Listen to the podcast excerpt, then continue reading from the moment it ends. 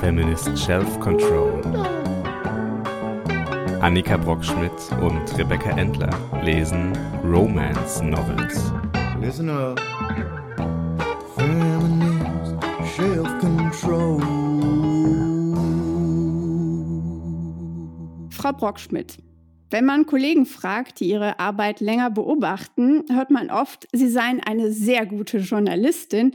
Wäre da nicht die Sache. Danke für die Blumen.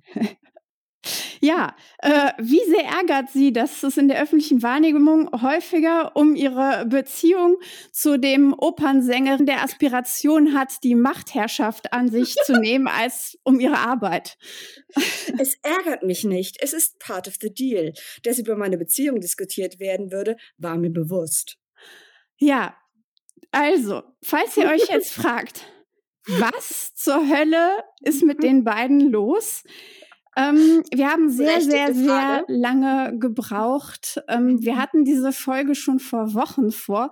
Es ist Krankheit dazwischen gekommen. Es mhm. ist ein in den Flur kackender Welpe dazwischen gekommen. es waren diverse unglückliche Fügungen, die gemacht haben, dass wir diese Episode, dieses kleine Stückchen Zeitgeschichte immer weiter aufschieben mussten. Jetzt ist es endlich soweit.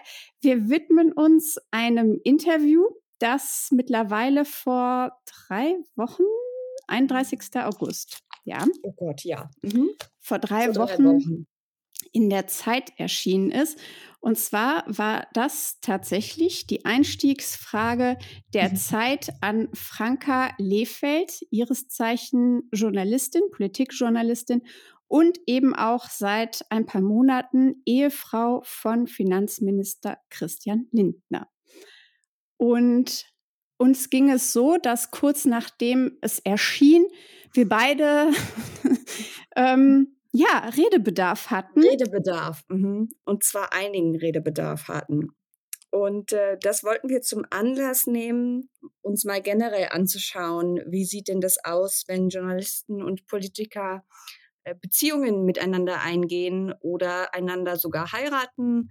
Wie sieht es da aus mit Interessenkonflikten? Und wir haben ein paar äh, ja, Best-ofs und Worst-ofs äh, zusammengestellt, wie man damit umgehen kann.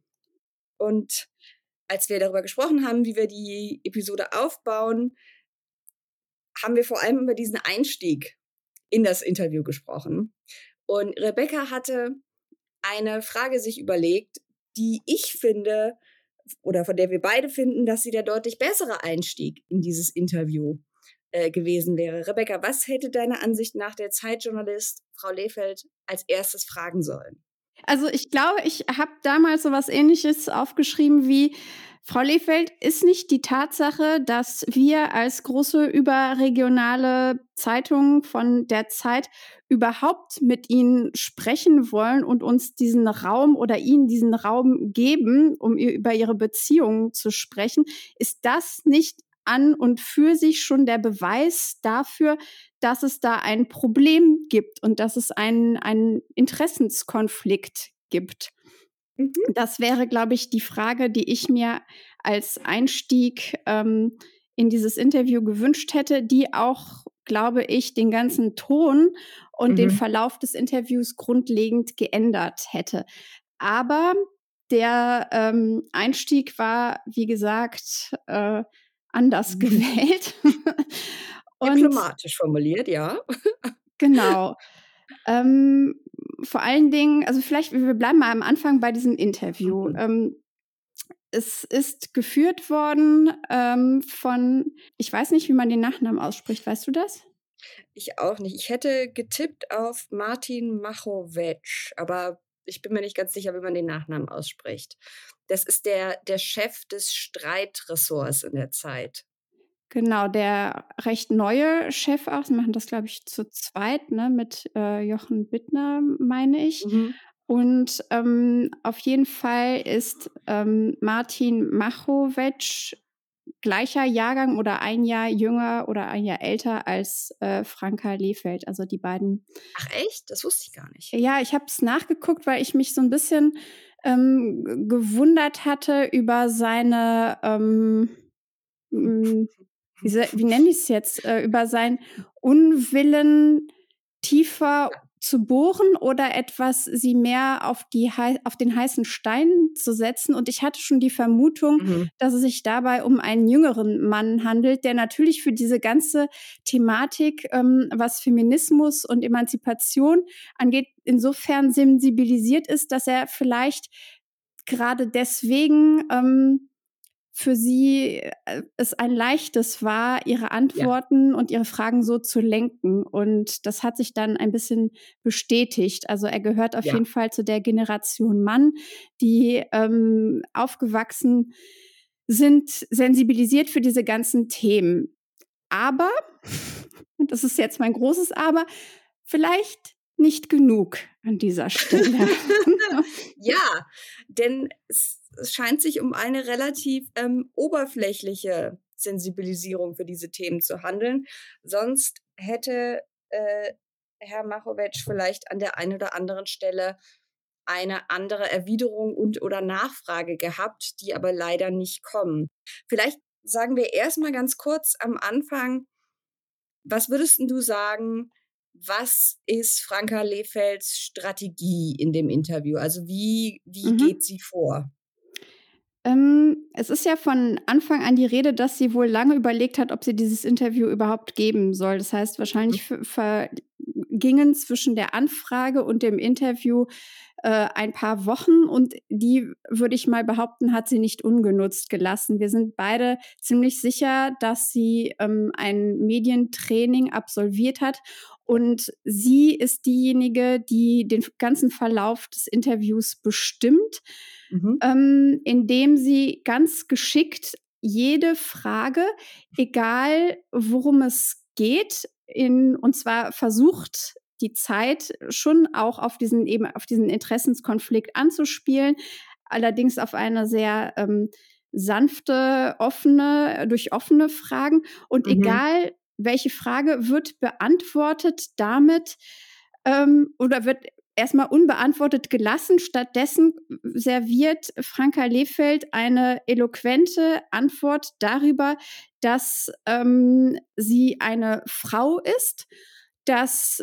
diese Frage einem Mann nicht gestellt werden würde, dass alle Fragen suggerieren, dass der Interviewende und die Gesellschaft, ähm, die vielleicht Interesse an Klärung dieser Fragen haben, ein Bild der Frau in den 50er Jahren haben, das ist äh, wortwörtliches Zitat, äh, dass jede Frage, ob es eigentlich in Ordnung ist, dass sie weiter als ähm, politische Reporterin bei der Welt ähm, arbeitet, äh, mit einem Beru Berufsverbot für die Frau mhm. einhergehen würde. Also sie packt quasi die Bazooka schon auf der in den ersten zwei äh, Antworten aus und macht damit eine Diskursverschiebung, in der es um den die durchaus, wir können es an der Stelle glaube ich gar nicht oft genug sagen, mhm. berechtigte Frage nach dem Interessenskonflikt und der daran damit verbundenen Kritik. Darauf wird gar nicht inhaltlich eingegangen. Sie besteht darauf, dass das Private privat ist und eben nicht politisch, was auch eine äußerst problematische Aussage ist für die ähm, Frau des äh, Finanzministers und zweiten Vize-Bundeskanzlers Deutschlands und macht alles ähm, über, also macht eigentlich das ganze Interview zu einem Thema, wo es um Female Empowerment geht, darum, dass ähm, sie sabotiert wird, dass äh, sie als Frau sich beruflich nicht verwirklichen kann. Ähm, ja, und das ist einfach, darum geht es nicht. Genau, und das sieht man eigentlich auch schon, deswegen fand ich es interess interessant, ja, sagen wir interessant, dass die Zeit dieses Zitat als Überschrift gewählt hat. Auch die Überschrift schon ist ein Strohmann-Argument. Die Überschrift lautet nämlich, denken Sie, ich sitze den ganzen Tag da und himmle ihn an. Nein, das denkt natürlich niemand und das hat ihr auch niemand gesagt in diesem Interview. Also diese ganze, dieses ganze Interview ist ein, ein Meisterstück des ja, des, des politischen Spins. Mhm. Und deswegen, weil es wirklich, also es wird von Anfang an, und deswegen hatte ich so ein bisschen das Gefühl, dass dadurch, dass sie so lange gezögert hat und auch allein in diesem Vorspann, ähm, da schwingt so ein bisschen die Ersch äh, das Erstaunen des Interviewführers mit, dass sie ähm, jetzt da nicht irgendwie zögerlich auftaucht. Ähm, denn da steht, Franka Lehfeld kommt etwas zu spät und überaus fröhlich zum Termin mit der Zeit. Sie wirkt kein bisschen angespannt, obwohl sie lange überlegt hat, ob sie dieses Interview geben soll. Also ich glaube, äh, der Journalist, der das Interview geführt hat, ist, hat eine sehr andere Franka Mhm. Lehfeld erwartet, als die, die aufgetaucht ist. Die, die aufgetaucht ist, ist quasi eine äh, Primadonna, die sich über, diesen große, über die große Bühne für ihren Auftritt freut, denn sie ist, und das weiß sie selbst, sehr textsicher gerade unterwegs und hat äh, das gut einstudiert, was sie gleich abliefern wird. Genau. Und äh, der Zeitjournalist scheint damit, gelinde gesagt, einfach überfordert zu sein. Äh, er macht nämlich immer wieder Anstalten, zwar äh, sie mit Fakten zu konfrontieren, so muss man sagen, ja, und sie auf die, die großen Lücken in ihrer Argumentation hinzuweisen, schafft es aber nicht, die Interviewführung quasi wieder an sich zu nehmen. Also die nimmt sie ihm mehrfach aus der Hand und das führt dann zu teilweise wirklich ähm, etwas absurden Szenen in diesem Interview. Also vielleicht ganz kurz, Franka Lehfeld sagt ja, es gibt keinen Interessenskonflikt, es ist völlig egal, dass sie mit dem Vize-Vizekanzler verheiratet ist. Sie würde nicht über die FDP berichten und über das Finanzministerium und deswegen äh, verstehe sie quasi also gar nicht, was hier der große Aufriss wäre. Und die Tatsache, dass ihre Beziehung überhaupt diskutiert würde, äh, hängt damit zusammen, dass sie mit einer prominenten Person, das sind ihre Worte, zusammen ist. Mhm. Sie nennt ihn auch nicht den Politiker, sondern tut so, als, ähm, ja, als wäre sie mit George Clooney zusammen und als würde daher das Interesse rühren und als wäre es irgendein Prominenter und daher ähm, zerfleischt man sich das Maul über diese Beziehung, was einfach nicht der Wahrheit entspricht. Genau. Und ähm, das, das Faszinierende ist dann, also der, der Zeitjournalist sagt dann, Sie haben ja aber auch mal äh, Marie-Agnes Stark-Zimmermann interviewt, eine FDP-Politikerin, weil wir erinnern uns, Franka Liefeld hat vorher gesagt, ähm, dass äh, sie ja nicht über die FDP berichten würde. und dann unterbricht sie ihn und sagt, seien wir bitte akkurat. Ich habe Sie in Ihrer Rolle als Ausschussvorsitzende befragt, eine Rolle, in der sie zur Neutralität verpflichtet ist. Also kurz nochmal zum Kontext. Das fand statt ähm, im Rahmen des Verteidigungsausschusses, der damals mit Olaf Scholz getagt hat. Und ähm, es gab äh, hier Krach, das steht dann auch nochmal vorher in Mhm. dem kurzen Einordnungsspann. Der damalige verteidigungspolitische, Verte- der damalige verteidigungspolitische Sprecher der FDP, Markus Faber, hat entrüstet die Ausschusssitzung verlassen, weil er offenbar unzufrieden mit Scholz Aussagen war. Franka Lehfeld führt ein Interview mit Marie-Agnes Strack-Zimmermann von der FDP und fragt, ist das der nächste Ampelzoff? Also eine völlig berechtigte Frage von Seiten der Zeit, von der man erstaunt sein kann, dass sie erst so spät im Interview kommt, aber immerhin, sie kommt.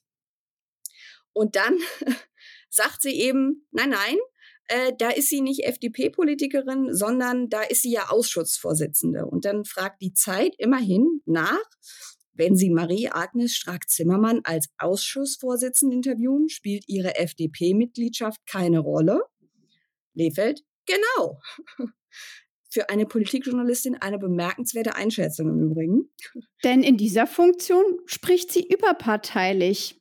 Übrigens haut sie immer heftig auf die Ampel drauf. Das Recht, Ampelkritiker zu interviewen, nehme ich mir schon dann noch raus. Das heißt also, Auch hier wieder, ne?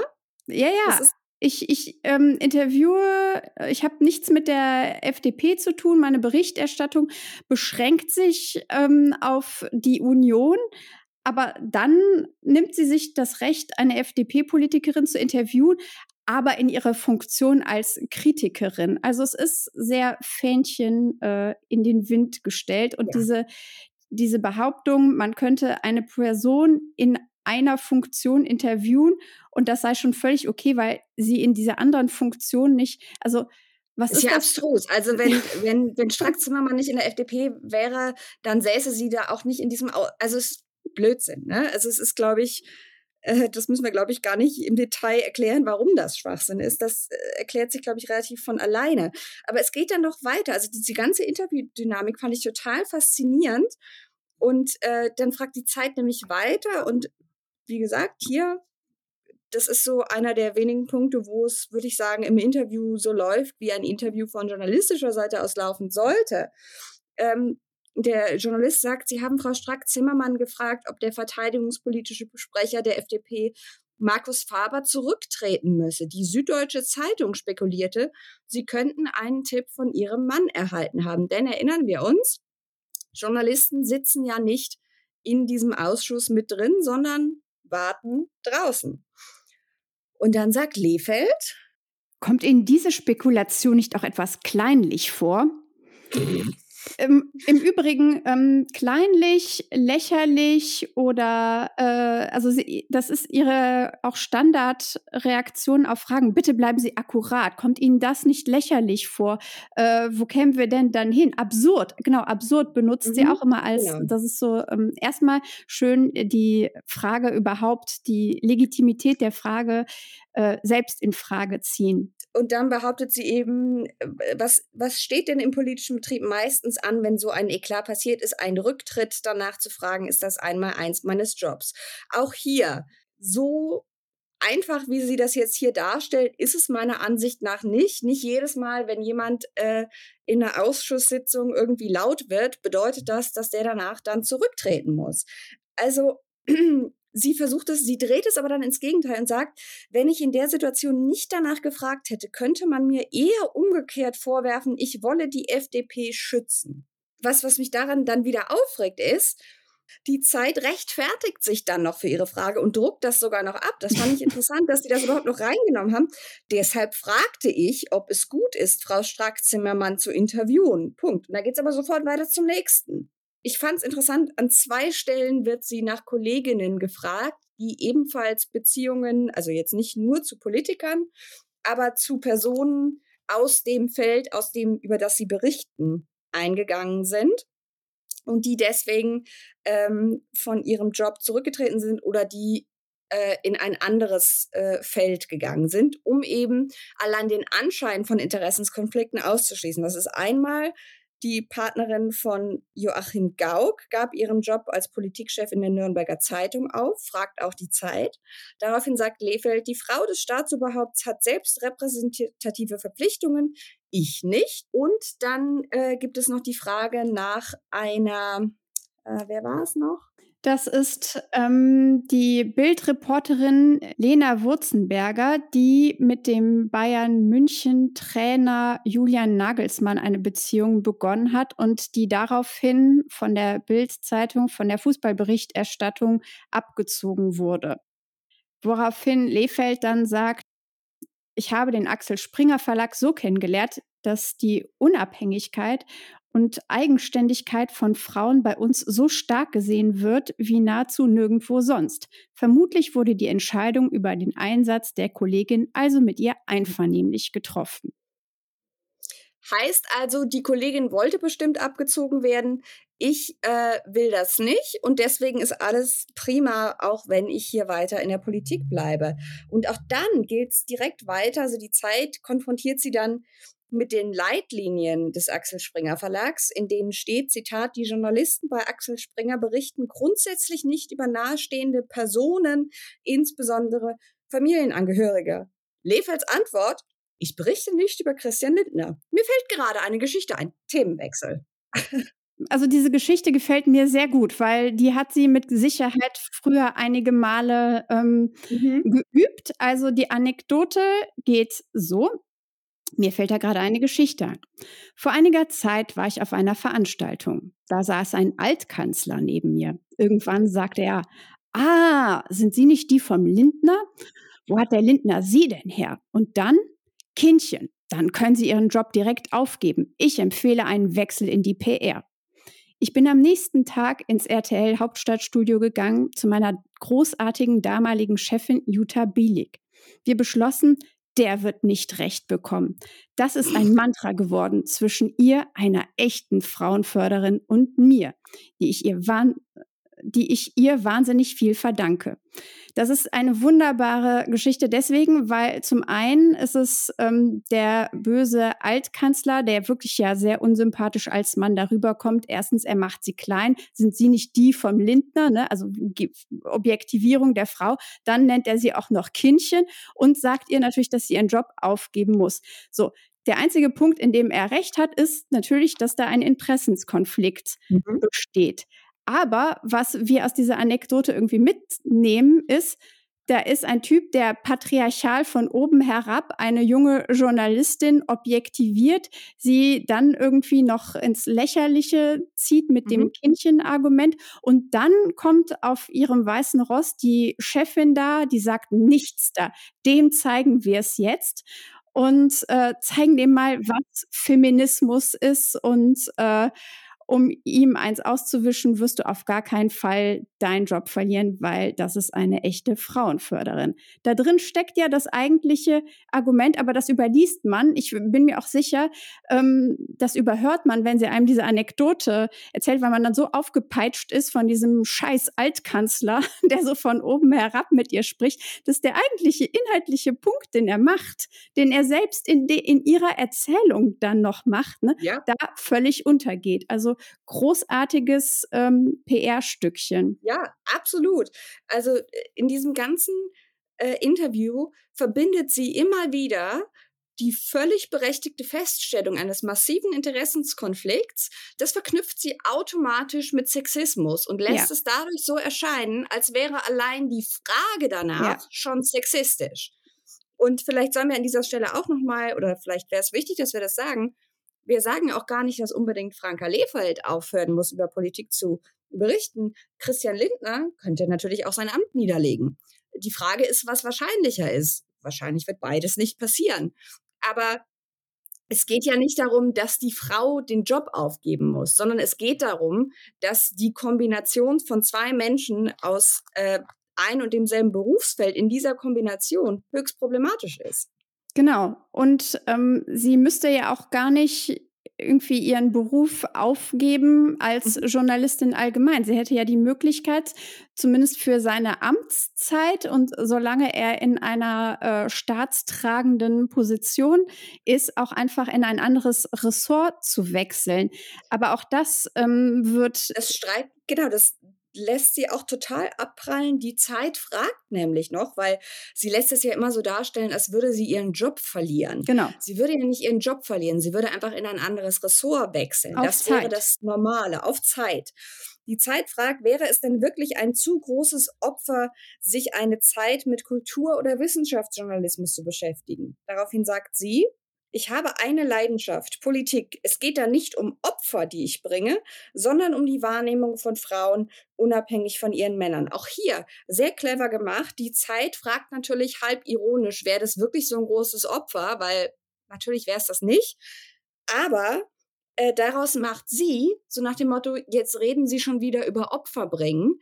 Aber nein, ich muss hier gar keine Opfer bringen, sondern ich bin eine gestandene Frau und ich kann unabhängig von meinem Mann betrachtet werden. Auch wenn das ja hier effektiv nicht geht. Und, und nochmal, der Interessenskonflikt geht ja in beide Richtungen, geht ja nicht nur in ihre Richtung. Und aber das ist was also dieses eine Frau, die nicht, die über ihren Mann definiert wird. Ne? Das ist, das ähm, schrieb äh, wirklich auch sehr lesenswert vor über 100 Jahren schon Virginia Woolf und so. Ich weiß nicht, ob Franka Lefeld sich absichtlich darauf bezieht oder ob das ein glückliches Versehen war.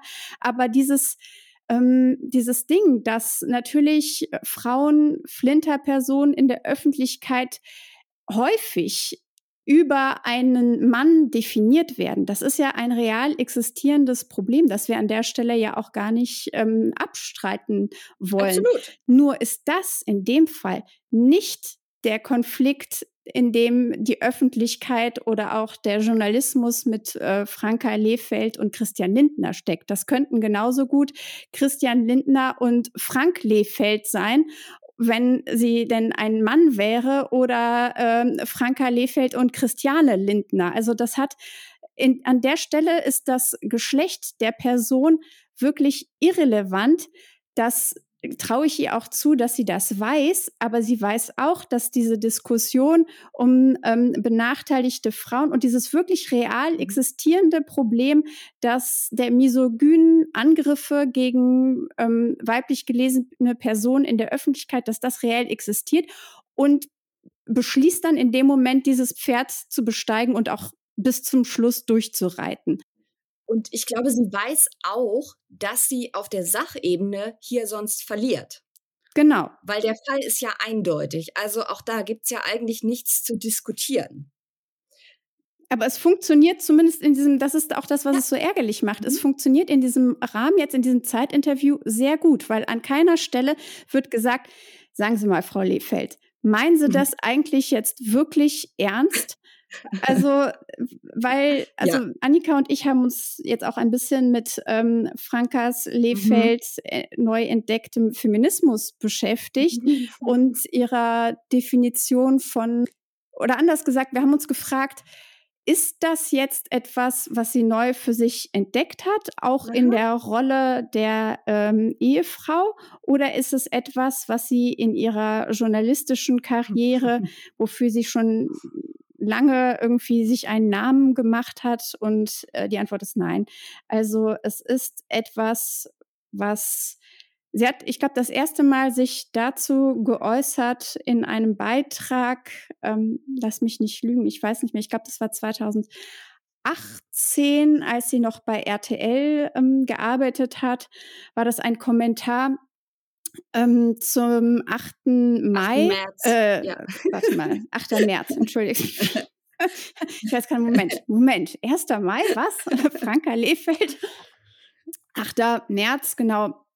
Bekannt als Weltfrauentag oder auch ähm, feministischer Kampftag was ich jederzeit vorziehen würde als ähm, Reflexion. Mhm. Und da hatte sie ihm da, darüber ausgelassen, dass wir diesen Tag ähm, gar nicht mehr brauchen, dass wir diesen Tag als Feiertag nicht markieren müssen, weil ähm, schon so viel passiert ist und ähm, weil wir eine Form von ähm, Feminismus leben sollten, der jeden Tag äh, Frauen feiert. Und das sind natürlich Dinge, ähm, das ist schwer da zu sagen, das ist Quatsch. Natürlich wollen wir dahin, dass wir gesellschaftlich diese Themen ein ganzes Jahr diskutieren, um dann irgendwann vielleicht den Moment zu erreichen, wo ein mhm. Jahrestag, an dem doch mal auf alle Probleme gesondert hingewiesen wird, obsolet ist. Nur dass dieser Tag noch weit entfernt ist, ähm, das wäre jetzt meiner Meinung und deswegen ist das so ein bisschen ähm, schwierig. Mhm. Und gleichzeitig ähm, habe ich vorhin noch, ich muss das jetzt mal kurz auf meinem Handy, ich habe es Annika geschickt, weil ich ganz aufgeregt und giddy war, als ich es gefunden habe. Also Franka Lehfeld hat, ähm, war auf einem Internat und wurde ähm, ich weiß nicht, ob für die Internatswebseite, jedenfalls ist es online oder für die Schülerinnenzeitung interviewt zu ihrer journalistischen Karriere und wurde auch nach ihren Vorbildern gefragt. Und sie hat ähm, drei Vorbilder genannt, zwei alte weiße Männer, und zwar ähm, Heiner Bremer und Stefan Aust. Stefan Aust kommt lustigerweise in dem Zeitinterview auch nochmal ähm, vor. Und weil sie vielleicht dann auch gedacht hat, jetzt habe ich zwei alte weiße Männer genannt, dann sollte ich noch eine Frau vielleicht mit reinnehmen und am besten noch eine, die anderweitig marginalisiert ist und dann ist sie zwangsläufig auf Beyoncé gelandet. Also Beyoncé, eines ihrer Vorbilder, weil Sie ist keine Feministin im mhm. quengelnden oder empörten Sinne, wie es heute schick ist. Sie lebt ihre Botschaft, Frau zu sein, sich auf Augenhöhe mit dem Leben zu sehen und nicht die Opferrolle einzunehmen, um Veränderungen zu entzwingen, die man mit Selbstbewusstsein abräumen kann. Allein über diesen, diese zwei Sätze könnte man auch eine ganze Folge äh, machen. Stattdessen ja. empfehlen wir an der Stelle vielleicht unsere Folge über White Feminism, denn relativ viel Mhm. davon ist äh, Ja. damit schon abgedeckt. Aber Genau. so viel meine äh, Five Cents dazu, wie weit es mit Franka Lehfelds ja, äh, feministischen Einstellungen stellt ist. Lustigerweise bezieht sie sich ja auf, auch auf Beyoncé in dem Zeitinterview, fällt mir gerade Mhm. Das auf. ist die Hot Rotation Ähm, der Franka Lehfeld. Stefan Aust und Beyoncé. Drop it like it's hot. Wir reden ständig über Female Empowerment. Wippen zu Beyoncé Beats. Auch interessant. Wippen. Egal. Und diskutieren über Parität. Wenn es aber hart auf hart um eine Frau geht, ist sie nur abgeleitete Größe ihres Mannes. Das ist ein Frauenbild aus den 50ern. So an dieser Stelle hätte jetzt die Frage kommen sollen, wie Rebecca es gerade gesagt hat, Frau Lefeld, sagen Sie mal, meinen Sie das gerade wirklich ernst? Nein, stattdessen fragt die Zeit, haben Sie und Ihr Mann eine Regel, wie Sie mit Ihrem gegenseitigen Wissen umgehen? Entschuldigung, das ist eine Frage wie aus der Gala. Was ist ja, denn das? Es ist, es ist leichtes Entertainment. Und dann, also, oh, also dann allein ihre, ihre Antwort auf die Frage ist ja auch schon so problematisch.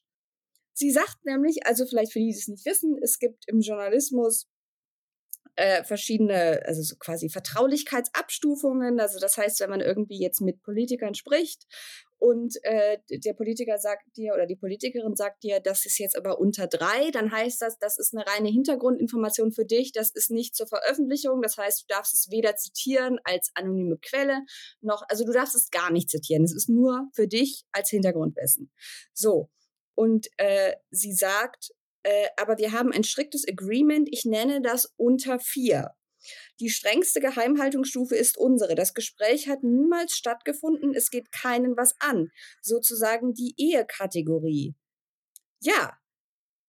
Aber das heißt ja trotzdem, dass sie in diesen Gesprächen natürlich zwangsweise Dinge erfährt, die ein Journalist, der jetzt nicht mit dem äh, Finanzminister verheiratet ist, nicht weiß. Also das kann man ja nicht, nicht, nicht trennen, selbst wenn sie jetzt dann nicht am nächsten Morgen dasteht und ins Mikro sagt, aus einer unbekannten Quelle habe ich Folgendes erfahren. Also das, aber auch da überhaupt kein Problem. Und dann geht's direkt weiter, da können wir vielleicht auch mal kurz drauf eingehen. Dann geht es um ihr, weil sie sagt ja immer wieder, äh, sie berichtet nur über die Union und dann geht es auch endlich mal um die Union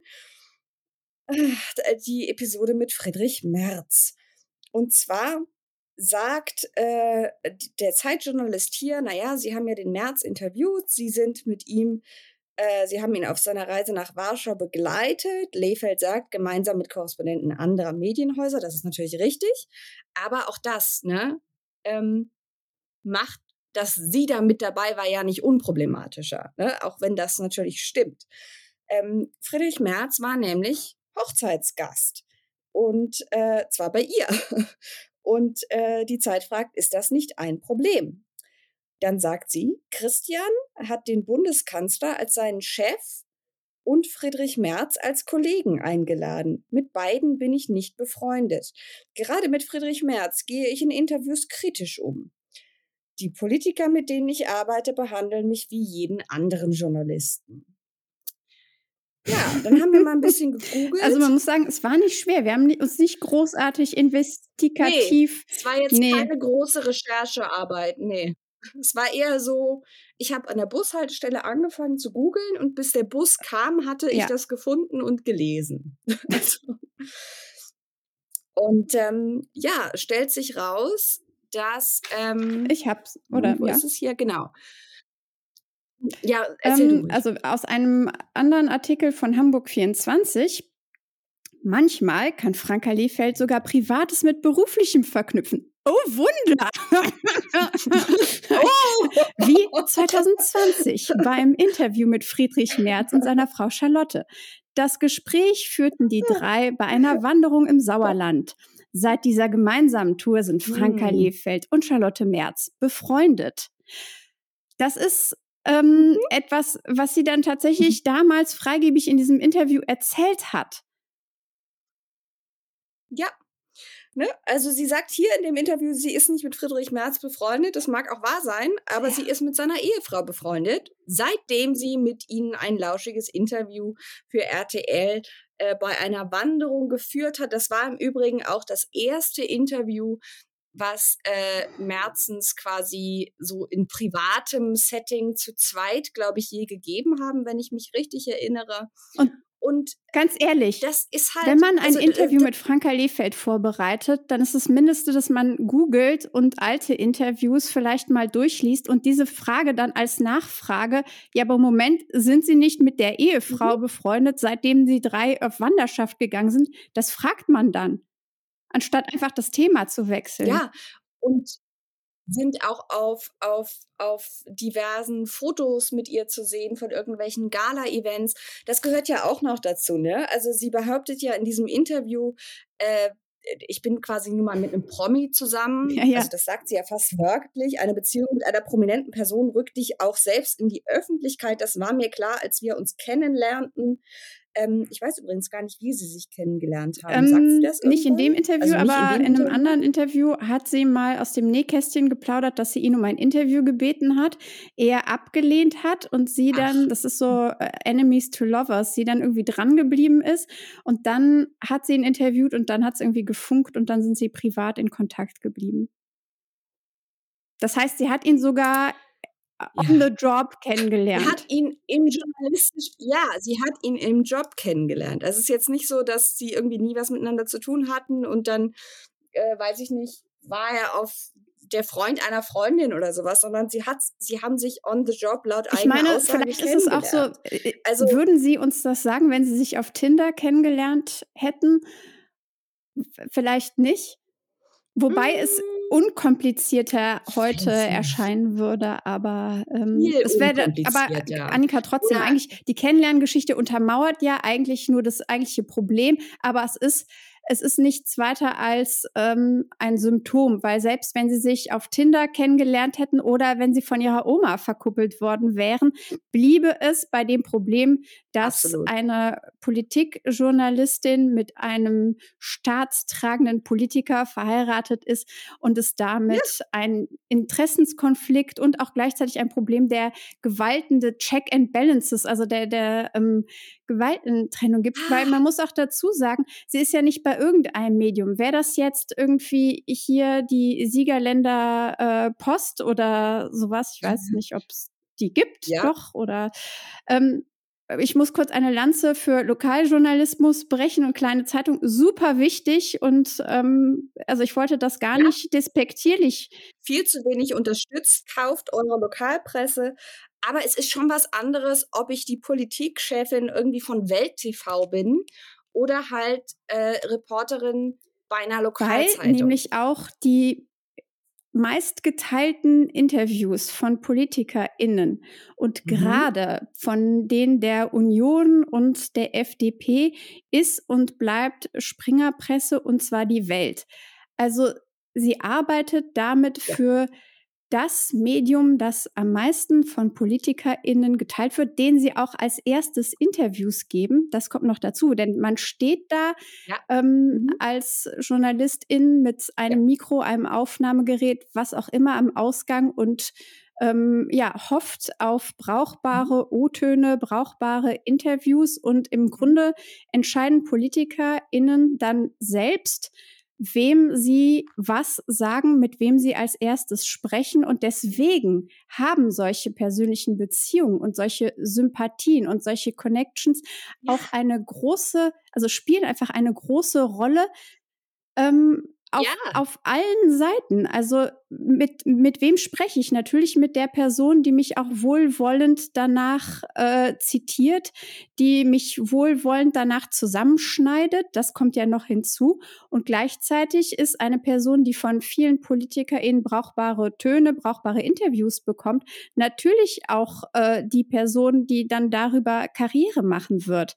Also auch weil sie immer von ihrer mhm. individuellen Leistung spricht und so tun würde, als stünde die zur Debatte. Mhm. Nochmal, die steht nicht. Also Franka Lehfeld als Journalistin, ihre journalistische Karriere und ihre Fähigkeiten standen und stehen zumindest jetzt bei uns, aber auch bei allen den ähm, Kritiken, die ich dazu gelesen habe, stehen nicht zur Debatte. Darum geht es nicht. Aber indem sie das so ummünzt, als wäre das ein Angriff auf ihre ähm, Mhm. Fähigkeiten, als wäre sie nur deswegen so weit oben, weil sie die Frau von ist. Ähm, das ist auch, auch das ist Diskursverschiebung. Obwohl ich finde, man muss schon zumindest ein kleines Scheinwerferlicht darauf scheinen, wie sie sich in diesem, wie sie ihre eigene Karriere ja quasi ungefragt, also sie wird ja gar nicht danach gefragt, es sagt ja keiner in diesem Interview, sagen Sie mal, haben Sie nicht den Job nur gekriegt, weil Sie die, die Freundin vom so und so waren, sondern sie sagt von sich aus, ähm, quasi zeichnet sie das Bild, dass sie sich also hart, äh, sie sagt ihre Sporen. Ja, ja, das sagt sie. Hm? Sagt sie das mit den Sporen? Ja. Sie hat ihre Sporen verdient. Ähm, also impliziert, sie hat, um diesen Job zu bekommen, ist sie einen langen, steinigen Weg gegangen. Und zwar, Zitat, zwei Jahre lang. Ähm, vielleicht muss man das mal so generell, ich meine, Generalisierung ist immer schwierig, aber Es ist nicht die typische Karriere, kann man sagen. hat, nein, das hat jetzt, das ist an sich jetzt noch kein Urteil darüber, ob Mhm. sie eine gute oder schlechte Journalistin ist. Aber ich glaube, man kann schon objektiv feststellen, dass sie eine extrem steile und eine extrem ungewöhnliche Karriere hingelegt hat. Deswegen finde ich es so seltsam, dass sie hier äh, quasi das ja selber mit einer Zeitangabe versieht, aber das so darstellt, als hätte sie irgendwie zehn Jahre lang äh, im Schneideraum gesessen bis Mitternacht und sagt aber hier, ich habe mich hochgearbeitet, bin zwei Jahre lang fürs Frühprogramm um 3.30 Uhr aufgestanden, um mir die Sporen zu verdienen. Das ist ein ziemlich kurzer Zeitraum. Ja, es ist, es ist nicht die typische Karriere. Ähm, Das, wie gesagt, das an sich ist ja noch gar kein Vorwurf. Es ist nur seltsam, dass sie das selbst in diesem Kontext darstellt, um das also zu einer zu einer Erzählung über irgendwie Female Empowerment und Girlbossing zu machen, weil das benutzt sie ja, um wiederum zu behaupten, dass jegliche Frage nach möglichen Interessenskonflikten nur darauf abzielt, äh, sie also irgendwie in ein 50er Jahre genau, Frauenbild zu sagt, drücken. ähm, ich bin Verfechterin des Leistungsprinzips, so bin ich auch erzogen worden. Und ein kleines bisschen Eitelkeit ist mir nicht fremd. Lacht. Mhm. Ich finde ja auch, die, die, das war eine Frage, wo ich mir tatsächlich What the fuck daneben geschrieben habe. Die Zeit fragt, hat die harte Arbeit, die Sie schildern, Sie zur Perfektionistin gemacht? Ja, ähm, aber das Ähm, ist, das ist, äh, guck mal, was davor, warte mal, ich hatte mir nämlich auch äh, einfach nur LOL daneben geschrieben. Es ist einfach ein, ah, es ist, das ist das, was ich meinte. Ähm, ich glaube, in dem Punkt ist der äh, Mann, der dort interviewt, einfach so, das bewegt sich für ihn journalistisch sein ganzes Interview jetzt gerade auf Glatteis, denn dem vorangestellt ist, Ja. ich habe die RTL-Journalistenschule absolviert. Ich muss lachen, wenn man meine Karriere mit meinem Mann erklären will. Und dann hat er gedacht so, Mhm. uh, also wenn ich jetzt da weiter nachfrage, dann ähm, Ja, ja. bin ich wieder auf misogynem, dünnen Eis unterwegs und Mhm. deswegen ähm, lieber etwas, was dem Ego schmeichelt, hat die harte Arbeit, die sie schildern, sie zur Mhm. Perfektionistin gemacht. Das ist wieder so Safe Haven. Also damit Mhm. riskiert man ja, ja. nichts, sondern das ist so ein kleines ähm, Räuberleiterchen in noch ein bisschen mehr Genau. ähm, so neoliberales äh, Girlbossing zu ermöglichen. Und dann ist sie ja, Genau. sie belohnt es ja auch sofort, ne? Und sie lacht. ist sofort viel netter zu ihm. Sie sagt sogar was, was ein bisschen äh, so selbstdespektierlich ist und lacht. Das steht auch nochmal da hinten. Und ähm, ich, weißt du noch, was? Hotelmanagement. kommt sie nicht eigentlich Hotelmanagement, ne? Also deswegen, auch das fand ich interessant, ne? Also sie sagte, sie hat Hotelzimmer geputzt während ihres Studiums, will ich auch gar nicht in Abfrage stellen. Aber wenn man sich jetzt fragt, warum Hotelzimmer, sie kommt Ja, aber sie hat zum Beispiel, also das weiß Hotelmanagement, ich ne? jetzt alles aus meinem, ähm, aus meiner tiefen Recherche in diesem Interview mit ihrem ehemaligen Mhm. Internat.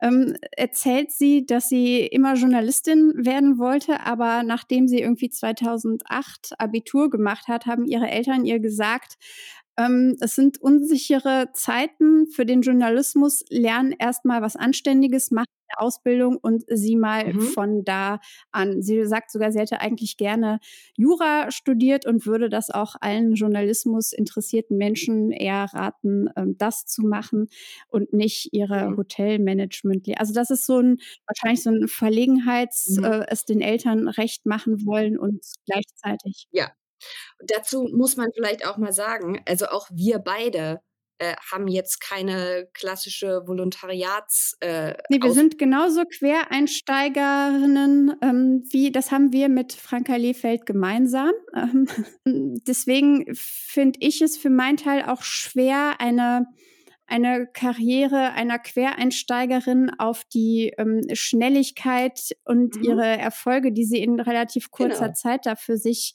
ähm, verschreibt, auch das zu beurteilen. Mhm. Aber ähm, wir wissen beide von KollegInnen, die eben ja. die ganze klassische Ausbildung und Volo und sowas gemacht mhm. haben, dass es gerade, also das ist vielleicht auch nochmal eine wichtige Unterscheidung, in den öffentlich-rechtlichen Rundfunkanstalten ja. so eine Karriere genau. unmöglich, undenkbar ist. Und ja. ähm, dass ich zumindest aber keinerlei Erfahrung habe mit ähm, Karrieren außerhalb des öffentlich-rechtlichen. Deswegen weiß ich nicht, wie schnell man dann mhm. da als Moderatorin und Chefreporterin auch Stellen, die eigens für sie geschaffen wurden. Also das ist schon, mhm. das ist schon eine mhm. krasse Leistung, so ähm, wie schnell man es da hinschaffen kann. Ja. Aber das spielt natürlich auch darauf an, weil an zwei Stellen ähm, geht sie darauf ein, was Axel Springer und das Axel Springer Medienimperium alles für sie und für andere Frauen möglich gemacht haben, eben diesen, diese steile Karriere und mit Mäzenen oder wie sie es bisschen äh, okay, bisschen eklig nennt, ihr väterlicher Freund, ähm, ist schon ein bisschen bräsig. Da habe ich kurz gezuckt. Ja, also dachte, wir, wir wollen gar nicht genau wissen, ähm, wie es sich mit diesen väterlichen Freunden so verhält, aber mhm. ähm, Mhm. Stefan mhm. Aus, der sie eben von RTL äh, ihr empfohlen hat, sich dann ähm, bei Axel Springer zu bewerben und wie sehr dann dort Frauen geschätzt werden und dass sie eine souveräne Form der mhm. Emanzipation dort leben und nicht äh, auf ihr Frausein mhm. reduziert werden. Und damit spricht sie natürlich etwas an, was wirklich auch nicht unproblematisch ist in den öffentlich-rechtlichen, weil es da mit mhm. gerade Nachwuchsförderung und Inhouse-Förderung von ähm, ja in irgendeiner Art und Weise marginalisierten Personen an einigen Schwellen dann doch noch sehr hapert und sehr großer Nachholbedarf ist. Also es mhm. gibt viele. Absolut.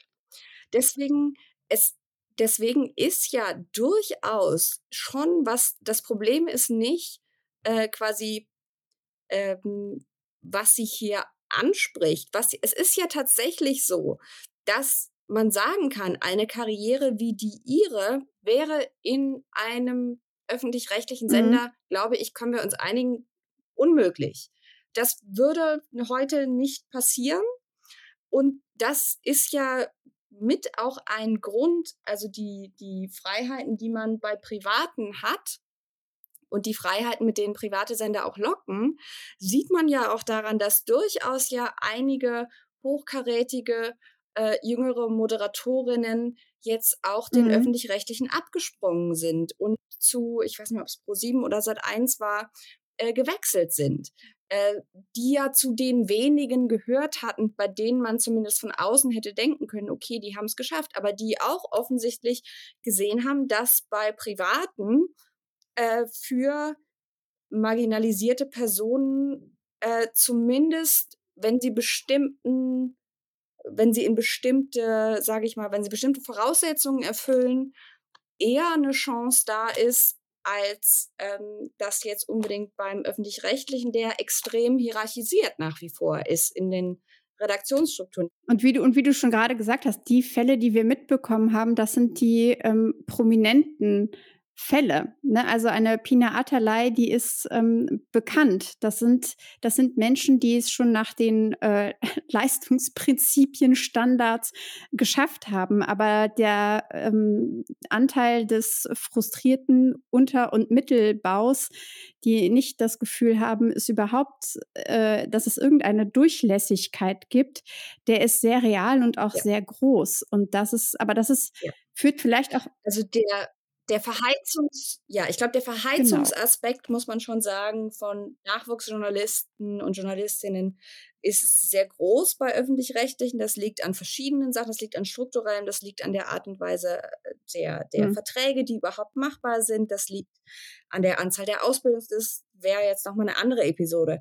Aber insofern ja, ist da schon was Wahres dran. Das Problem ist halt, dass sie das hier benutzt, um quasi ihren Spin zu unterstützen. Ähm, und es klammert natürlich auch aus, äh, all die problematischen Stories, die der Axel Springer Verlag in Bezug auf Behandlung von Frauen und Sexismus äh, so mit sich bringt. Also Axel Springer, King of Girlbosses, finde ich jetzt ein bisschen problematisch. Ja, nicht nur ein bisschen, sondern es ist, es ist äh, ein, mhm. ein Reinwaschen. Also eigentlich ist es, sie benutzt das für ihre Zwecke und gleichzeitig hat es es ist Pinkwashing, können wir das so nennen? Es ist Greenwashing, aber auch ja. Feminismus. So finde ich, ja. liest sich und, das. Und es funktioniert aber so, dass ähm, beide, also beide von diesen Aussagen profitieren. Ne? Also sowohl ähm, das Axel Springer Medienimperium ähm, als auch Franka mhm. Lehfeld. Also ja. insofern ähm, haben sie das sehr, sehr clever gemacht wir haben ja bisher noch gar nicht gesagt, wie sich der Axel Springer Verlag äh, zu diesem ganzen, äh, zu dieser ganzen Causa, wird sowas dann ja gerne genannt, äh, zu dieser Causa Lehfeld verhalten hat. Äh, sie behauptet ja, sie be berichtet nicht über äh, Christian Lindner und das Finanzministerium oder die FDP. Der Axel, die, oder zumindest eine Sprecherin des Axel Springer Verlags, sieht das ein bisschen anders. Die hat nämlich gesagt, Zitat, Franka Lehfeld ist insbesondere für die Union zuständig. Sie berichtet in aller Regel nicht über die FDP oder die Finanzpolitik. Auch wenn sich gelegentlich Überschneidungen nicht vermeiden lassen, können wir hier keinen Interessenskonflikt erkennen. What even is ja. ein Interessenskonflikt, Rebecca? Also das ist, das ist anscheinend keiner, Annika, haben wir jetzt gelernt. Ne? Rebecca, wir, wir, können Interessenskonflikt, glaube ich, aus dem Duden streichen, weil äh, Axel Springer Sprecherin sagt, es gibt ihn effektiv nicht. Also weil wenn das keiner vielleicht ist, was sollten wir für, für die ja? Menschen, die nicht wissen, dass wir in einer großen Koalition leben von der Union und FDP, ähm, dass das unsere Bundesregierung ist, noch mal sagen, das ist unsere Bundesregierung, über die wir da sprechen. Ähm, aber nee, äh, gehen Sie bitte ja. weiter. Hier gibt es nichts zu sehen.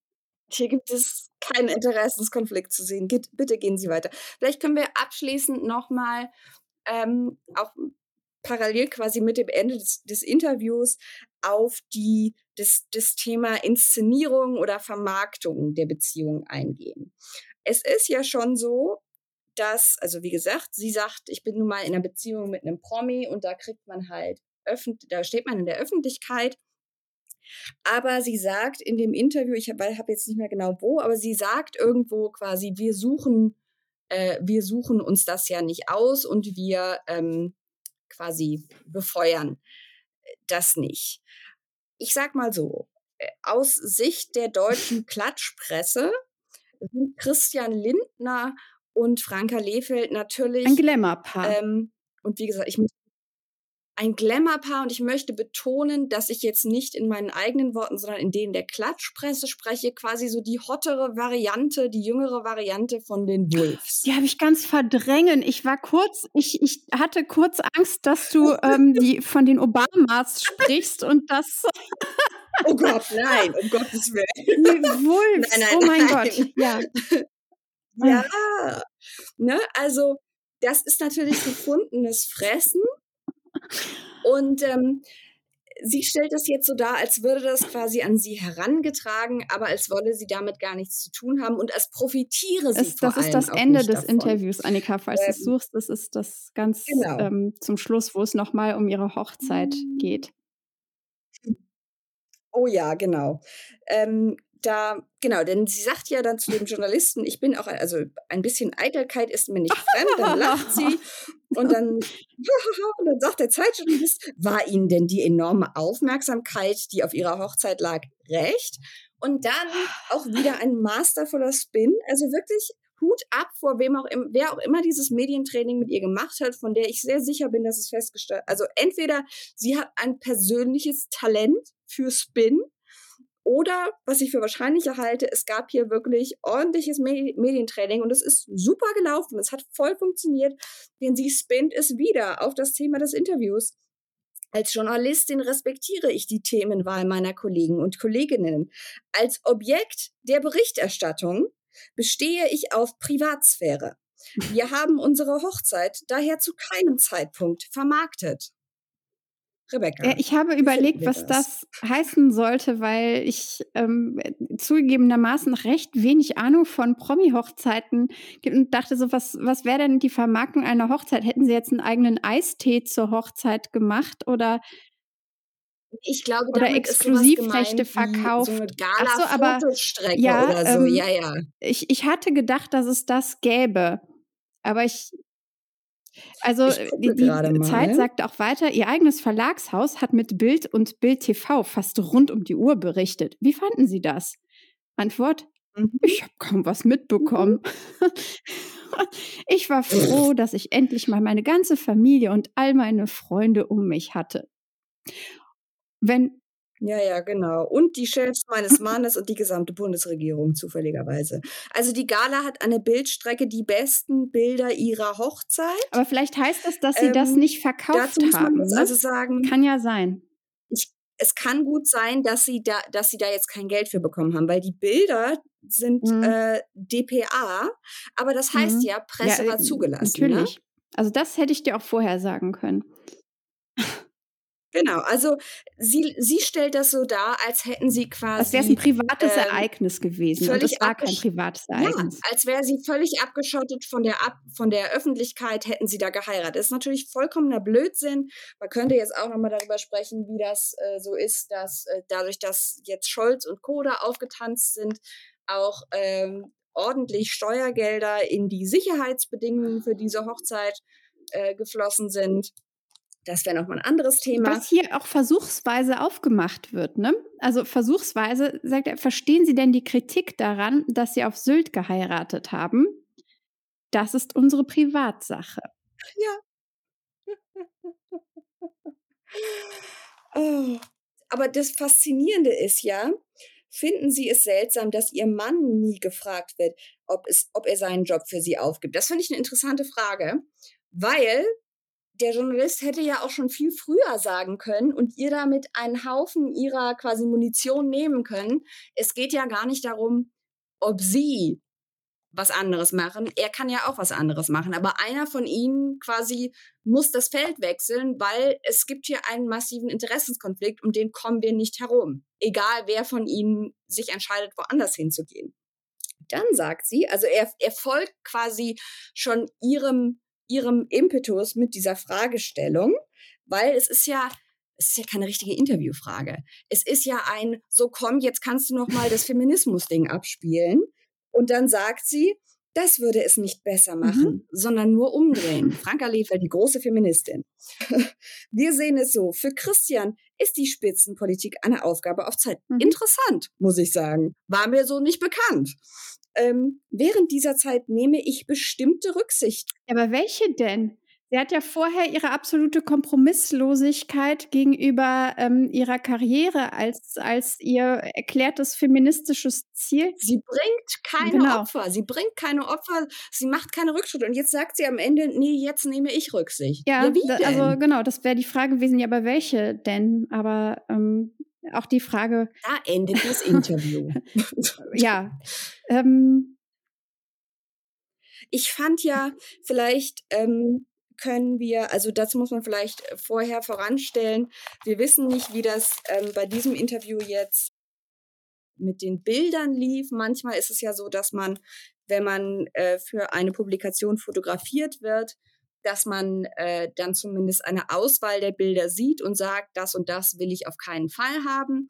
Manchmal äh, ist es wie beim Fall der ähm, ehemaligen RBB-Intendantin und ihrem Mafia-esken Bild. ähm, The Boss of RBB in der Unterwelt quasi so, dass sie das nicht vorher sieht. Godmother. Godmother. Ach, weißt du, ist es so, dass sie das nicht vorher gesehen hat? Es ist scheinbar so genau, weil das war dann, äh, war dann großes Twitter-Beef und dann haben sich ja. diverse Zeitredakteure gemeldet, dass sie das, äh, dass sie das Bild irgendwie nicht vorher gesehen hat. Was ich seltsam fand, also ich kenne das anders, aber das kann wohl so sein, deswegen stelle ich es auch hier hin. Ich weiß nicht, ob sie das Bild hier vorher gesehen hat. Aber ich sag mal so, sie ist ja Medienprofi und ich fand das gewählte Bild, selbst wenn sie es nicht vorher gesehen hat, man sieht ja, aus welcher Perspektive man fotografiert wird. Ich fand das ein interessantes Bild, was hier gewählt ist. Ähm, der Gesichtsausdruck lässt sich, ich weiß nicht, wie das deutsche Wort dazu ist, eher so als so defiant beschreiben, weißt du? Der Gesichtsausdruck ist, probier's ruhig. Also ein sehr fast kämpferischer Gesichtsausdruck, würde ich sagen. Ha, huh. okay. Das war das, also das war zumindest mein. Zeig mal ganz kurz, weil ja. ich habe die Internetversion mir aus. Ach, guck mal, interessant. Wir haben ein unterschiedliches. Im Online wurde es Ach, anders echt? bebildert. Mhm. Aha, das ist das gedruckte Bild. Gut, dass wir einen Abgleich gemacht haben. Also sind, ja. sie trägt das gleiche Marco Polo Hemd ähm, ja. Also insofern wird es aus einer, nehme ich mal an, wenn sie nicht genau. jeden Tag das gleiche denke, hatten hat. Ich denke, das ist der, dasselbe Shooting, genau. weil auch der Hintergrund ähnlich ist. Ist auch äh, Bildrechte Tamara Eckert? Ähm, Nur um ganz sicher zu gehen? Ja, okay. Tamara Eckert. Dann haben sie sich für unterschiedliche Versionen, je nachdem, ob online oder. Ähm, weil das, das, das Online-Bild ist nämlich sehr viel weniger konfrontativ. Ja. Ne? Also, kannst du nochmal also das Bild, sie guckt auch so leicht von oben herab in die Kamera. Die Kamera fotografiert sie so leicht von unten. Aber ich muss sagen, das, das, gedruckte Bild ähm, verkörpert, also es ist, finde ich, das bessere Foto. Es verkörpert viel besser ihre ganzen Kernaussagen. Gleichzeitig ist es deutlich unsympathischer, aber das ist jetzt aber einfach nur meine persönliche. Aber es ist ein geiles, Foto. Foto. Ich finde das. ich, das ist, sie guckt so, wie ich versucht habe, auf meinen Autorinnenfotos zu gucken, Annika. Ähm, aber so wie Franka Lehfeld guckt, würde ich wahnsinnig gerne gucken können, denn sie ist, das ist so eine äh, No more fucks left to give Attitüde. Ein Blick wie eine Rüstung, oder? Ja. Deswegen ist ein geiles Bild. Ich fand's nur für dieses Interview. Ja, es ist, also da, aber keine Textbildschere. Null, null. Passt zusammen. Es passt super zusammen. Aber ich sag mal so, meine Hoffnung auf die Fragen, als ich dieses Bild sah, war eine wurde mhm. bitterlich enttäuscht. Ja. Ich dachte, als ich das Bild gesehen habe, oh, jetzt knallt's in dem Interview. Und stattdessen war das Interview eher so ein diverses, oh, Verzeihung, Verzeihung, Verzeihung. Genau. Und, es war ähm, ein, ein ähm, fast also ich würde auch behaupten, dass ohne zu wissen, dass ein junger Mann dieses Interview mhm. geführt hätte, wir beide nach dem Lesen darauf gekommen ja. wären, dass es kein Interview war, ähm, was von einer Frau geführt Nein. wurde. Es ist kein Interview, was von einer Person geführt wurde, die sich schon mal über dem sehr oberflächlichen mhm. ähm, Begriff von ja so Girl-Boss-Feminism hinaus mal mit Nein. Feminismus beschäftigt hat. Ansonsten hätte man sehr viel früher so Bullshit callen können und das wäre ja. spannender gewesen. Zumal ich glaube, das haben wir noch gar nicht erwähnt. Ich habe vergessen, aus welchem Interview es war. Es auch aus dem Hamburg 24 Interview?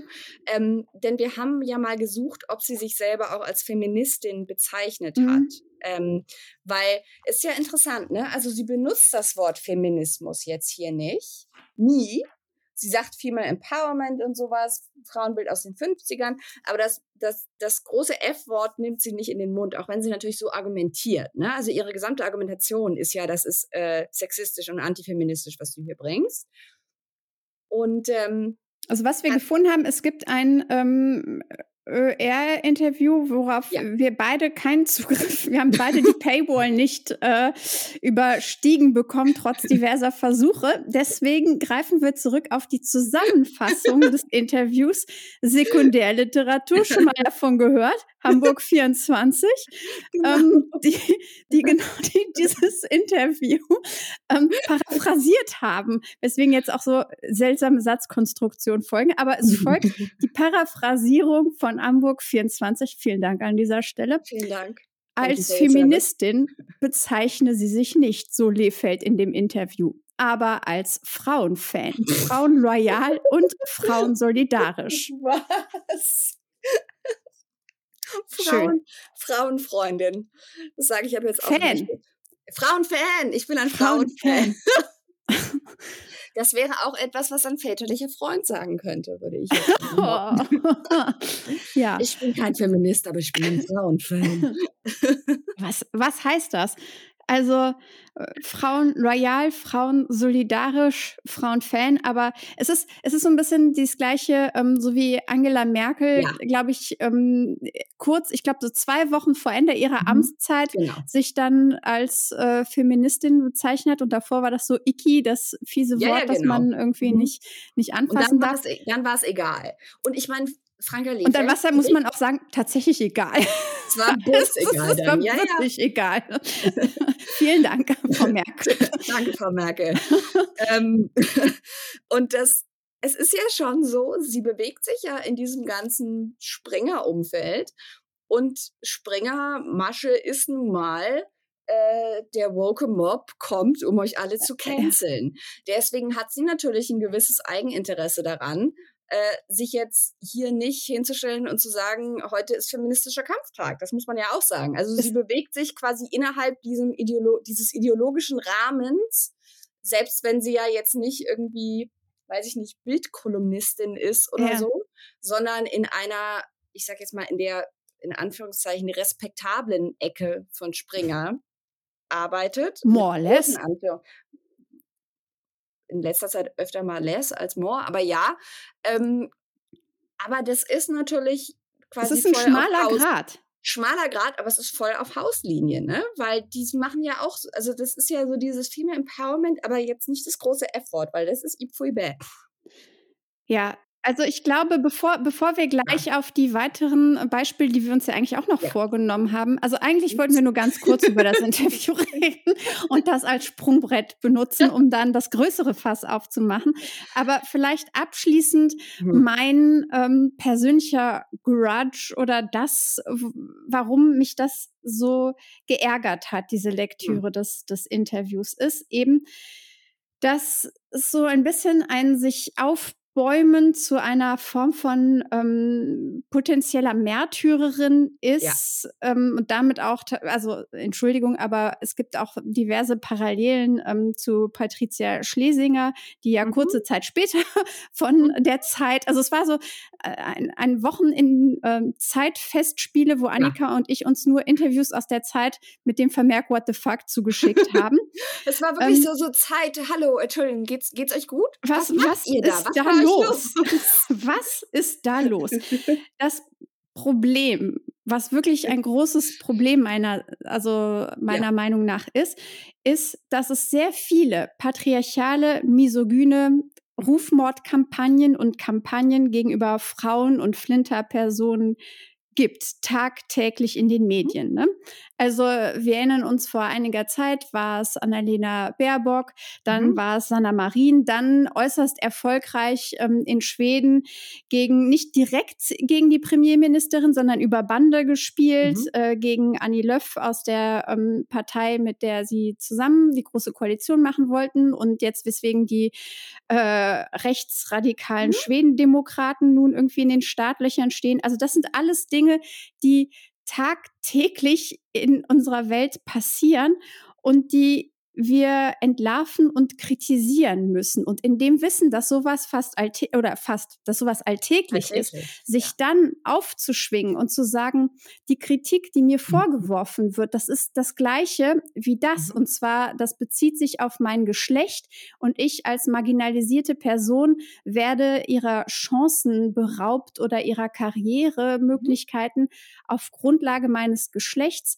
Das ist einfach ja, perfide und ich finde das äußerst. Während man, während man vorher äh, quasi quasi den feministischen Cause unter den Bus geschmissen genau. Mehrfach, das, ne? Deswegen war mir das Zitat aus ihrem ähm, äh, Internat über äh, Beyoncé und die meckernden Frauen und so weiter genau. äh, so wichtig, weil das zeigt eben, wes Geistes Kind sie ist.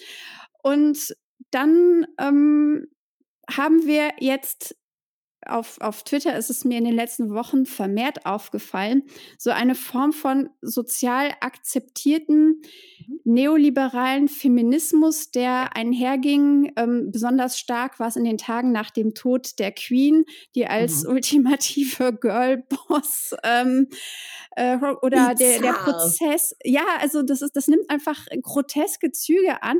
Oder auch ein schönes Beispiel ähm, ist hier in Deutschland deutlich weniger präsent, aber in den USA der ganze Gerichtsprozess um Elizabeth Holmes, also die Gründerin von Theranos, diesem Pharmazie äh, Konzern, die mhm. einfach mhm. über Jahre hinweg sehr gerissen Investoren um ihr Geld beschwindelt hat und denen ein Produkt verkauft hat, was es nicht gab und was nicht ja. funktioniert hat mhm. und der äh, völlig zu Recht dann das Handwerk gelegt wurde und sie ist vor dem Prozess und jetzt heißt es so, ah, die erste, weil sie war auf Forbes äh, Titelbild mhm. und sie war die erste, ähm, ich glaube, erste Female Interp äh, Entrepreneur, ich weiß nicht, wie man das Wort, dieses französische Wort auf Englisch sagt, aber Entrepreneur, ähm, nein, sie war der ja, erste ja. Female Girl Boss eines genau. großen Tech-Unternehmens und ähm, so. Und dann wird jetzt die Tatsache, dass sie eine Kriminelle ist, ja, die völlig zu Recht vor Gerichte, wird dann so, ah, das ist aber total misogyn, jetzt wird die, die Frau wird da irgendwie fertig gemacht und so weiter. Das gleiche auch das mit ist eine Betrügerin. Das ist, das ist eine, Betrügerin. Sie verdient es nach den gleichen Maßstäben gerichtet zu werden. Übrigens auch Patricia Schlesinger. Da oh mag mein Gott. Das in der ganzen, Interview, das, mm. Genau, also dass man aus, aus Frauen, die Queen Elizabeth Holmes, Patricia Schlesinger, ja, packe ich jetzt mal in einen Beutel, dass man aus Frauen, die wirklich Dreck am Stecken haben, mhm. nur aufgrund ihres Geschlechts eine Art, ähm, ja, sie waren Vorreiterin, aber Vorreiterin wofür denn? Irgendwie da ja. so hochstilisieren muss und daran irgendwie die berechtigte Kritik an sie abbügelt, in dem allen Personen sofort ein misogyner Unterton unterstellt ähm, wird, ja. finde ich, das ist nicht die Art und Weise, wie wir über ähm, intersektionalen und zukunftsgerichteten Feminismus sprechen wollen. Deswegen müssen wir über diese Dinge irgendwie ja. reden und sie auseinandernehmen und darüber diskutieren. Es hätte eigentlich in dieser Folge noch um äh, Christine Strobel, Wolfgang Schäuble gehen sollen. Es hätte noch gehen sollen um ähm, wen noch eigentlich? Komm, lass uns die Leute mal durchgehen, damit man, damit ihr die wenigstens googeln könnt, wenn ihr wissen wollt, wo, wo da die Interessenskonflikte so sind.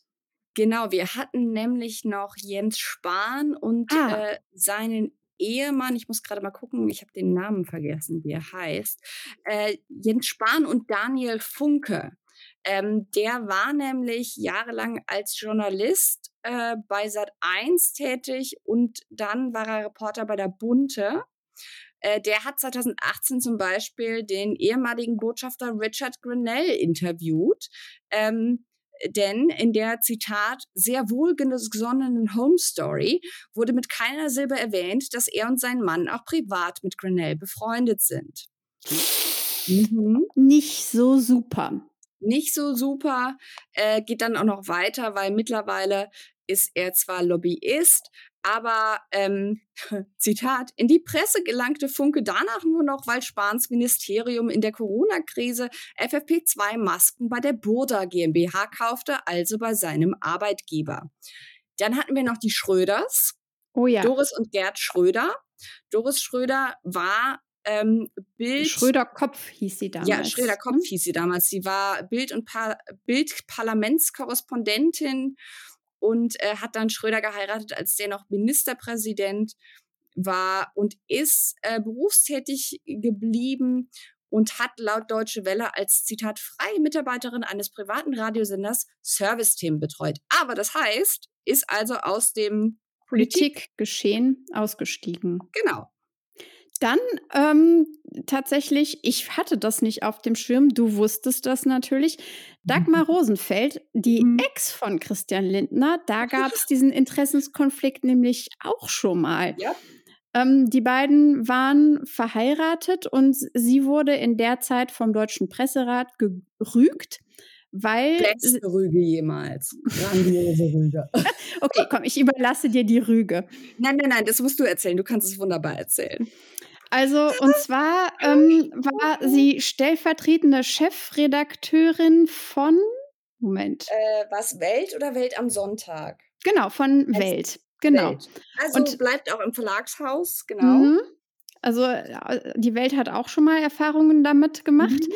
Äh, da hat sie eine Kolumne rausgegeben, ähm, Styling-Tipps für Politiker und hat damals ihrem Mann Christian Lindner gesagt, er solle bei der Wahl der Oberbekleidung für Werbespots künftig vorher seine Ehefrau fragen. Also ohne zu sagen, selbst. dass sie mhm. das ist. Und der Presserat stellte daraufhin, oh Wunder, fest, eine objektive Befangenheit der Journalistin. No shit. Aber fast noch spicier, ähm, nachdem sich die beiden schon getrennt hatten, Mhm. Und äh, auch nachdem Christian Lindner schon in seiner neuen Beziehung war, nämlich im mhm. Februar 2020, saß Dagmar Rosenfeld bei der ZDF-Sendung Maybrit Illner und hat dort äh, ja ziemlich frei von der Leber weg sich kritisch mhm. gegenüber der FDP und auch gegenüber ihrem Ex-Ehemann Lindner äh, geäußert. Und auch da wurde nicht gesagt, dass sie bis 2018 mit Lindner liiert war. Mhm. Schön. Ja.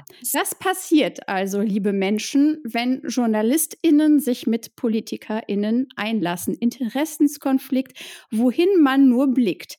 Deswegen vielleicht noch ein positives Beispiel für zwei, die das zumindest äh, diesen, diese Brisanz sauber, transparent gemacht haben und sich entschieden haben, ähm, es nicht drauf ankommen zu lassen. Und zwar die äh, Social-Media-Chefin des RBB, Annemareike Krause, sollte die Sprecherin ähm, der ARD werden Allerdings wurde gleichzeitig ihr Mann Vizesprecher des Berliner Senats, woraushin, äh, woraufhin die entschieden hat, ihre neue Stelle nicht anzutreten, um auch nur den Anschein großer Nähe zu vermeiden. Ich mhm. weiß noch, als das, das war, glaube ich, äh, zwischen den Tagen, 2021, ja. genau, zwischen äh, Weihnachten und Silvester. Auch da war schon die große Diskussion, ist es okay für eine Frau, ihre Beförderung abzulehnen für ihren Mann ähm, oder hätten sie das irgendwie nicht anders machen sollen? Das ist eine Frage, die können nur die beiden für ja. sich beantworten. Dazu äh, steht uns das gar nicht zu, das in irgendeiner Art und Weise zu bewerten. Allerdings ist das Ergebnis, dass eben dieser potenzielle Interessenskonflikt in der ähm, Öffentlichkeit gar nicht erst entstanden ist. Und deswegen auch so genau. kann es gehen. Das heißt, auch hier nochmal abschließend, auch zu dieser ganzen Lehfeld-Geschichte, die wir ja jetzt hier ausgebreitet haben. Wir sagen nicht, Franka Lehfeld muss aufhören, als Politikjournalistin äh, tätig zu sein. Auf keinen Fall. Aber der Interessenskonflikt besteht und einer von beiden, wer das ist, das müssten sie untereinander ausmachen, das wird nicht passieren, aber auch das stünde quasi der, der Öffentlichkeit jetzt nicht irgendwie zu, da zu sagen, der muss gehen oder die, oder die muss gehen. Aber der Interessenskonflikt ist da und das Ganze als irgendwie Girlboss-Nummer äh, hier aufzuziehen, ist ähm, angesichts ihrer früheren Aussagen ziemlich verlogen und äh, wie gesagt, schadet, glaube ich, eher dem feministischen Projekt als Ganzes, ähm, als dass es uns hier irgendwie weiterbringt, weil der Interessenskonflikt ist da. Und es ist auch kein Interessenskonflikt, der mit der von ihr propagierten maximalen Transparenz zu lösen wäre. Das, wenn das Wort Transparenz kommt mehrmals vor, das ist immer so die ultimative Lösung, wie, äh, wieso dieser Konflikt nicht entsteht. Naja, weil wir maximal transparent sind. Das ist schön. Ich glaube auch, dass sie das so meinen, beide. Allerdings ist das nichts.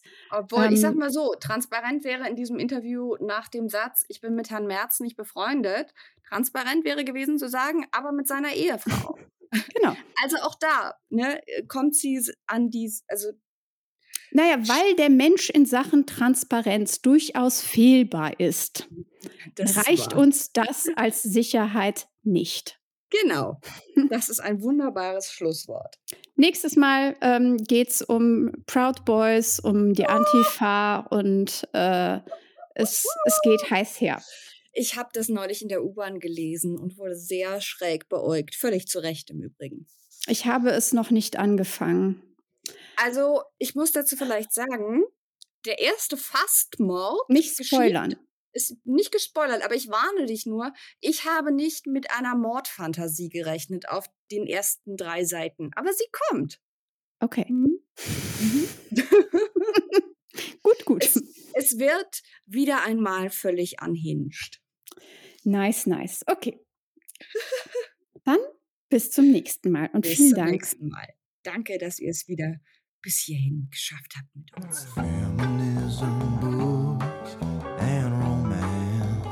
Feminist Shelf Controls, eine Produktion von Annika Brockschmidt und mir, Rebecca Endler. Musik von Andrew Kohlberg, Sexy Voice Benny Weber. Folgt uns auf Instagram unter Feminist Shelf Control, wo wir zusätzliche Unterrichtsmaterialien anbieten. Bis zum nächsten Mal.